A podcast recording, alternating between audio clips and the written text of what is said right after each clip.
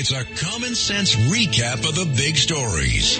It's Cats at Night on 77 WABC. Breaking news, WABC. Mayor Adams releasing a travel advisory. His office announcing that tomorrow he will be traveling to El Paso, Texas, making multiple stops near the U.S. southern border as the New York City continues to face an unprecedented influx of migrants. He will come back to New York City on Sunday. But again, Mayor Adams heading down to the border to El Paso to see the crisis firsthand. Brilliant move. And, Very and I, good. and I and I bet he's going to meet with migrants, which Biden did not. Right, those m- migrants, thousands of them that mysteriously it Biden disappeared right before Biden together. showed up. He's Doc- showing up Biden. Dr. Michalos, tell us our latest revelation.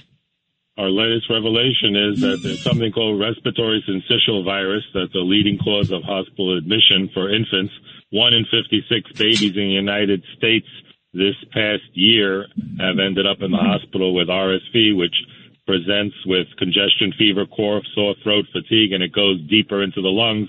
It affects the elderly and the infants.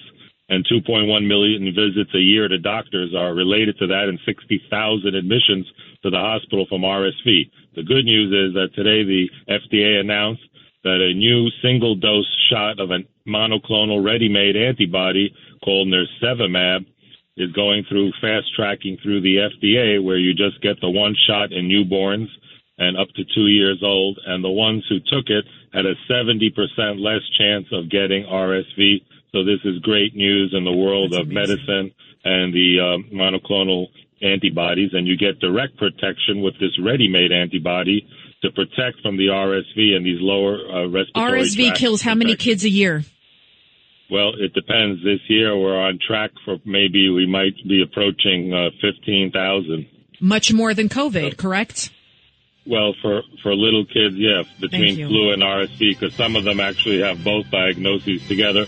But the good news is that American ingenuity is coming up with solutions, and we want to keep our listeners on WABC that hopefully will be an option for their children.